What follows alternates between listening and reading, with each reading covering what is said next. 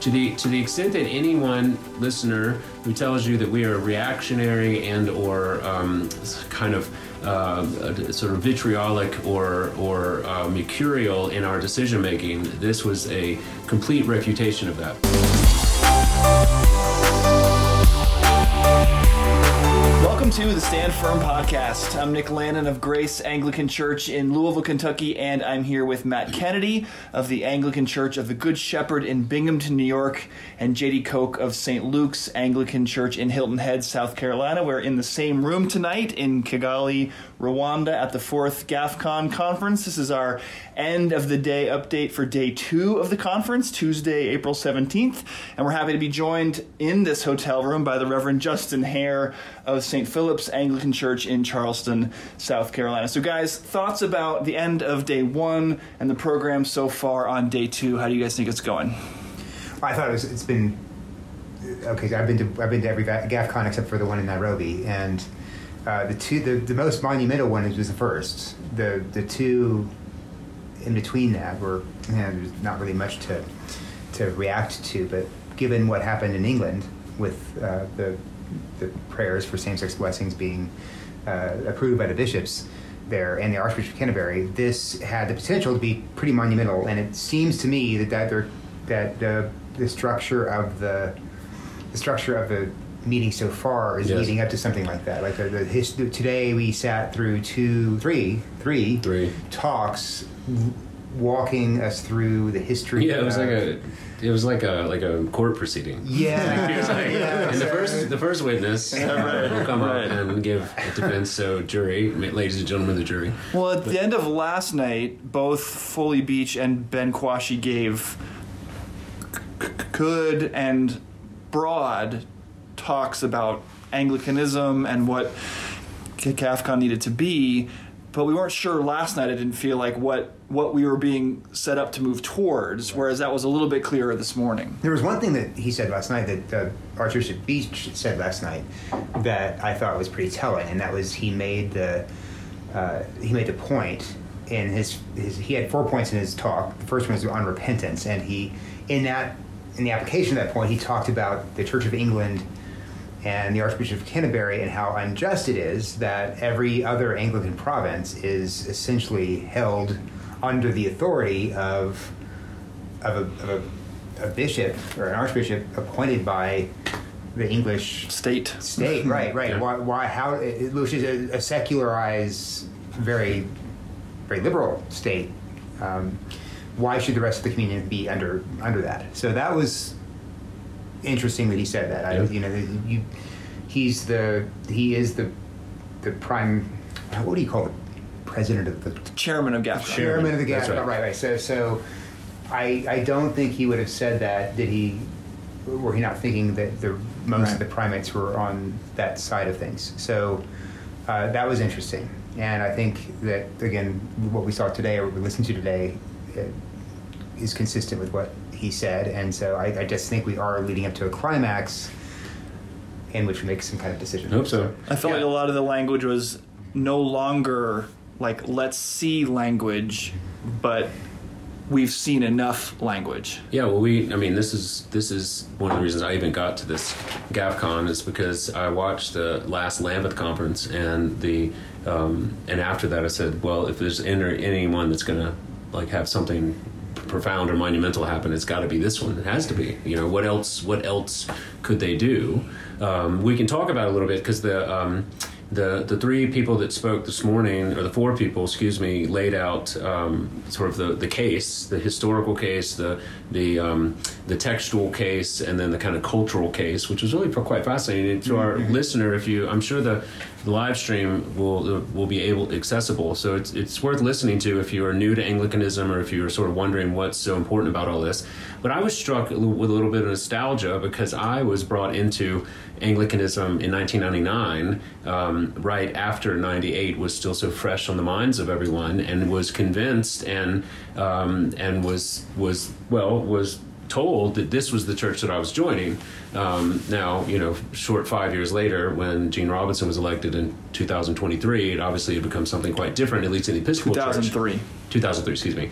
Um, but I was, uh, you know, had 90 Lambeth 98 not taken place, then I know as a um, impressionable uh, senior in college looking for a church that was a safe haven, I would never have considered what the Episcopal Church had become. Although by the time we got there in 2003, I'd already been too invested and decided to join the, the resistance, uh, you know, to the extent that it existed. But at any rate, I thought the history of it, I had a little bit of a nostalgic moment because I've lived well, I know you have too. Like we've all we've all been adults. Well, I don't want to speak for you, Justin, but uh, we have, we have, we've all been been living through this as as adults, and a lot of the um, conferences, a lot of the statements, a lot of the um, sort of intrigue that was recounted today, we were right there with all of that. Yeah. You know, reading the the um, the blogs, watching the TVs. I mean, of course, Matt, you were right there Writing the blogs. That's right. but but it was quite uh, you know illuminating and, and encouraging to see that the to the to the extent that anyone listener who tells you that we are reactionary and or um, kind of uh, sort of vitriolic or or uh, mercurial in our decision making, this was a complete refutation of that because it was a recounting of a long laborious walk with people with whom we have sincere and deep disagreements, and yet um, the the the decision to finally break was taken at great uh, cost. You know, it reminded me of you know Bonhoeffer's sort of wrestling with his um, his uh, you know participation in the assassination attempt of Adolf Hitler. Like it, it was a laborious, um, you know, deep wrestling with with what the ampli- uh, ramifications of this might actually be. And I think that these men, in particular, these bishops and archbishops who have counted this cost, really recounted that in a, in a beautiful way. That this is this is a decision that has not come lightly or with any joy, but there would seem to be a resolute um, conviction that, that that something has got to change. Let me see that. I will say that if if something doesn't change, like if, if, if they've done all of this work and they brought us here and they went through the histories and we and, and then if we if we churn out We'll be grieved. Anglican fudge, the, very grieved. I mean, this will be the fudge to end all fudges. this would be like the, that's right. Are we gonna have to bleep that? The fudge to end all fudges? Yeah. I thought it was really, you know, to just put a point on what Jady was saying about the the long suffering nature of this. When um, Keith Sinclair was up there, sort of uh, walking us through the history from Lambeth '98 Can to you the remind us who. Keith Sinclair is? Keith Sinclair is the national director of the Church of England Evangelical Council, and he's a trustee of EFAC, the Evangelical Fellowship of the Anglican Communion. He's English, and as he recounted his, I think he didn't speak very personally, but I had the distinct impression Yeah, he- that, that he was speaking from his own heart and from his own experience, and almost in tears, he invoked Jeremiah mm-hmm. as somebody who you know again and again is calling the nation to repentance and just is ignored and turned away. And he he w- with heartfelt like i said almost weeping is finally ready to say goodbye to the Yes. church that he loves so much Well, and it was really telling that he. Um, I mean, I don't know a lot what's going on in the on the ground in the Church of England, uh, but somebody who does know um, stood up after he spoke and said, "Just so you know, this man was one of the only." Um, dissenting voices against the, the only. yes, and I, I was, and then he he was weeping, Yeah. and we were all gave a standing ovation, which was really touching. And I was reminded, you know, for our listener, there's something called the St. Andrew's Day Statement that the CEEC put out in back in 1995, which CEC. CE, the Council of Evangelical um, church of e- england evangelical Church of England Council. Evangelical Council, right? Uh, the St. Andrew's Day Statement in 1995 remains to this day, in my opinion, um, the one of the clearest, uh, most concise, and articulate statements on the issues regarding the um, authority of Scripture and human sexuality that I've ever read. And so it is. If you want something, it's five pages. You can Google it. Uh, St. Andrew's Day Statement, CEEC, and it's still up on the website as of now before they scrub it. But it's one, and really sort of interesting, um, heavy hitting theologians like Michael Banner, Oliver O'Donovan, like people that are, um, you know, sort of uh, have thought through these things deeply. Uh, but but it was very touching. I thought it was, it, honestly, initially I didn't know why he was the, the you know cleanup hitter. I didn't know why he came in at the end, and then it made perfect sense by by the end that okay, this is a guy who is um, is we're watching real time someone that is at least finally admitting that perhaps this is this is the final straw, which was very touching for those of us particularly who've yeah. who've reached that conclusion yeah. um, in our own context, you know, earlier, if not with you know with with less um, sacrifice, perhaps, but. Yeah, anyway. well, it is. You, you, it, watching people from England and uh, well, people from England going through the saying, "What?" I talked to, I talked to it. We call them the English. That's right. That's right. Thank you. No, but I also spoke to an Australian today who's going through the same oh, yeah. the same stuff. So people from Australia. Uh, yeah, people we call them. so now I totally lost my train of thought. Oh, I'm sorry. Um, You're saying that they. No, but it does bring back you know memories of, of yeah, yeah, like PTSD. Having conversations with people who you know love the Episcopal Church so much because there, there was a lot to love. I mean, mm-hmm. there was a lot to love. It was a beautiful, it was a beautiful church for many many uh, years, and it was it's so hard to leave for those of us who were born in it. I, am not. I wasn't a. I was a convert to Christianity, but I wasn't a convert to Episcopalianism. I was raised right. in the thing, and. Um, well, I was blessed. I was fortunate. Yeah. My mom was Episcopalian, and then she uh, became a Christian in college, and then so shielded mm-hmm. us from that. um, but I remember as very young, as a young seminarian, Nick, you probably remember this. And Ash Wednesday, Fitz Allison came and spoke, and he like bro- broke down into tears, saying, "I have served an idol my entire life." Um, and he he told us students that he needed to repent for loving the church That's too right. much. So I was like, well, that was very helpful for yeah. me in my my decision making long term. like, well, if it's if it's if, if that's how Fitz is going, then I'm you know who am I? Yeah. Um, and that's kind of what. But but it was very touching, and so the the whole thing today was seemed to be the precursor for at the very least um, a a reset or at least a a direction change. Well, we've we, have we have um, promised our listener a shortened podcast. Uh, we should right. mention though what happened this afternoon. We can't say too much about the details about the right. GAFCON 23 statement that will come out of this conference, but we did see a list of ideas that are um, I think, going to be included. Um, they were not that controversial. I think pretty much everybody in the room would have checked off all the ideas.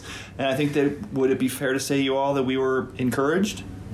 I, I was. I mean, I guess the question will be I'm not so sure that everyone who is here from England would be the people from England. I'm not sure all the, the English people. I'm not sure all the English people uh, will will be as happy about it because I know I know there's those. Well, we talked to an Englishman who was not did. entirely happy about it. Yes, that's right. Those who are choosing to stay within the C of E and who are able to do so in good conscience and who are able to uphold orthodoxy in their own jurisdiction or wherever they are, um, they may not be pleased with the with the way the statement words things. So, but apart from those people, I don't think that too many people would be no. upset with. and it did want to affirm the ability for people to stay in structures that they were not yes, in agreement it with. It did. In order to. That's right.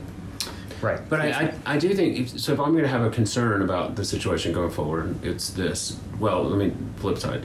I was also encouraged, and I think that I think that barring, well, we'll all be shocked and disappointed if something fairly substantial doesn't. yeah, it's removed. Like right. that's yeah. so it does seem does seem like we're leading yeah, up if we say, "Oh, not, this is terrible," then, the, the right. did this, but wringing oh, our hands. Well, oh, we're grieving. We're, we're so grieving, grievously and we're grieving and grieving. That's I don't believe the word grieve or grieving appeared in any of its forms in what we read today. That's right. Because I was expecting there to be like a drinking game assessment how often grieving would be used. You can thank my wife for that. Yeah, mm-hmm. and we should say that as we are recording this, Anne is at work. She's on the writing committee and she'll be at least one tenth responsible for the, the GAFCON so, 23 thing. so that being said, I was encouraged by that. I do think, and this is something we're going to keep hammering on, and we've talked about it in almost every show, is that there is a reticence to be perceived as quote unquote mean Yeah. or quote unquote unloving, which has to be rooted out. Um, and and and killed as, to, to be has be uncovered and exposed and and and addressed head Yeah. on because the and and well, some of the discussion that we've had has has pointed at that that the height of unloving is to lie to someone. Yeah, that's it the is- height of it. It is loving for the oncologist to name your That's right. cancer and to cut it out of That's right. And so I don't understand how anyone who, particularly anyone who's a parent, has any problem with this concept that perhaps sometimes you say things to people that they don't want to hear that they think is unloving that is in fact the height of love. Like don't run with those scissors. Like don't get that tattoo. Like don't get like, whatever. You know, like it's going to be hard with it right over your eyebrows. Like I promise. Like trust but, me. but I, th- I think uh, I do think. But what that is there the are- impulse there? I mean, Well, other than well, just I think I, I I think that love, and Anne mentioned this in the panel discussion Yeah. today. But but love in our culture has come to mean so many different things. Well, it means the exact and- opposite. and- and like thing- love means affirmation. Or- so when we tell people that self-sacrifice Yeah. is love, then it actually is. They Yeah. say that's hate. Right. Like you mean I can't do whatever I want to do? Like you must not love me. Right. That there, there there's that. And I do think there is some interesting, which you can talk about later, overlap between like the divorce culture, the fatherlessness, like the the overreach of the state, like the fact that all everyone's getting raised by childless. Um, you know, teachers and things. I mean, I think there's a lot of interesting things there, but uh, I mean, I think right. to I mean, about that's. it now. But I also think okay, so there, there are people who confuse love with affirmation, and, and that's it. That's a huge thing. That that's what that's what I think is the that's what usually put, pulls someone from orthodoxy to heterodoxy. But there's also a, a, a, a confusion of love with a kind of niceness where you, you just don't want to hurt anyone's feelings. You don't want to say anything that you you know they're wrong. You don't you know that this person shouldn't be in their same-sex relationship. You know this person shouldn't be identifying as a female when he's a male. Um, but you in your mind, love is not Coddling. Yes, not well, and this is where, and this person, was a little bit concerning about some of the discussion, and some of the Yeah, speakers today, about yes. um, about the idea that we needed to be quote unquote more that we need people to know what we were for more than what we're against, which is which is a which is which sounds cool, good, right. but that is a like you should reach for your holsters, as our old uh, um, theologian uh, professor said, because what they're what they're actually saying in there is that you shouldn't talk about the things that are making people upset, Right. um, because what what is you know what what is actually happening is that when we're and we've talked about this before you can whisper sweet and kind the law of God and it will provoke wrath when it accuses sin which is what it will do Right. and so we we can't control that and so we can be what if only we had a book that would describe what would happen and how we should do this Well, no, right I- was I- like I- you in gentleness talking- and humility defend be ready be prepared with a ready defense for the hope that you have within you As- um, yeah. so it's like, well, gently and humbly, with hands open, and you say, well, you know, I know you don't want to hear this, but this is what love looks like. It's the that there are sins that have been atoned for, which we are complicit in, as are you. But we're having this conversation about your particular one, you know, sister, daughter, friend, son, and that's going to be a tough conversation. And so, if you think you can have that and somehow not be called or considered unloving, at least initially, well, then, you know, I don't know how you were ever you were ever disciplined or how were you ever cha- you know brought into right um, thinking or right action, except for somebody who actually loved you came aside beside you and said, "Listen, this is hard. I don't want to have this conversation either, but like." How are things going? Because it looks like they're not going well, and these are the ways that I think you might consider reconsider. And you, you know what happens when the person actually experiences that. That's what not only not only um, the experience of real love happens, but that's what conversion is. Like that's what that's what that's what it, when when it's the law of God brought to bear, and you say, "Yes, you're right." Accusation. I am an idolater. I am a sinner. I am a covetous person. I am a thief. That's conversion. When you realize, in the face of God and through His Son, you can say, "Yes, that's true." But I have a Savior who has who has redeemed me from that. Well, that's conversion. That's what Melanchthon meant when he said to know Christ is to know Him and know His benefits. Like we can know it theoretically that we're forgiven, but if we actually know we're forgiven, then we're Christians. Right. I mean, Well- and you can't know that unless you've been preached the law. Well, when, well, okay. So, so when you say something very clear, either from the pulpit or in Or on class, Twitter, or on. Twitter, Or on the internet. some people do that. Strong things on the Right? internet. and then and then you know you get you get back the, the pushback. Well, what if, you know they'll know we're Christians by our love, um, or as Jesus said it, uh, they'll recognize, my disciples will be known by their love for one another. But he he he Jesus said that in the same Last Supper uh, narrative in John's Gospel. That he also said, well, when, when the Holy Spirit comes, he's going to Yeah. convict the world of sin, Unrighteousness Yeah, and and- judgment. right? That's so, right. so- Sin because of unbelief, unrighteousness because they didn't believe in me, and judgment because the ruler of this world has not yet been judged. And that's Exactly. the- so, yeah. so when Jesus says, they'll, and even in, it's very helpful in our Bibles. Our very Bibles, it says what the Holy Spirit will do. it's like, so we're like, I wonder why I could just pick a place where it said, "What does the Holy Spirit do?" You're exactly right, though. Yeah, so I, I, I, I the, the whole notion of, uh, and this goes, goes back to an already a discussion we've had so many times in this podcast, and it goes back to James Wood's uh, great discussion of um, you know negative world versus neutral world. But I, I felt like today, in some of the comments that came from the floor, Yes. um, and even a little bit of the last part of Archbishop Beach's speech, although I loved his speech, but the last part was just a little bit of I think he was throwing a bone a little bit to people. Maybe- maybe he may be doing because he knows that Yeah. people out there are concerned because it is tough to be Yeah. known as the church from a secular perspective that is Against gay against people. gay people, Right, right. against you know against free love and and you know all the things. Yeah, but it did seem like there was some really clinging to neutral world on the part of Yeah, people sure. today. We've got we, we live in. We've got to make sure that we say what we say in such a winsome way. Well, see, these people- people, in my, what needs to happen is these people need to go be evangelists or missionaries to like decidedly non-Christian cultures, particularly Western, sort of, for lack of a better word, sophisticated cultures, campuses, cities. They need to go and try to be like hip, you know, astute, erudite, sophisticated, all the things. You know, we come in with all of our um, knowledge of art, and you know, we read the New York Times and watch the Criterion Collection and all the things, and just do all that, Yeah. and then try to then hold to something like a traditional biblical view of human sexuality, and just see what happens. People will come come to your di- people will come to your dinner party. They will not For come sure. to your church. No, they. I mean, we. I mean, we've lived this. We've lived this. I mean, like we, Nick and I talked about this when I was at. We were in the Episcopal Church. They gave us a. We had what we had a budget, evangelism budget that was basically um, was a, was wonderful, and we had these parties, and we had all the things. You know, we've been in Europe and done all this stuff, and had all the um, trappings, and then like the moment you mention. Um, The real Jesus. actual truth Yeah. that is that is really love to, to communicate. It was you know like the the well there was a thing called a record player. Listener.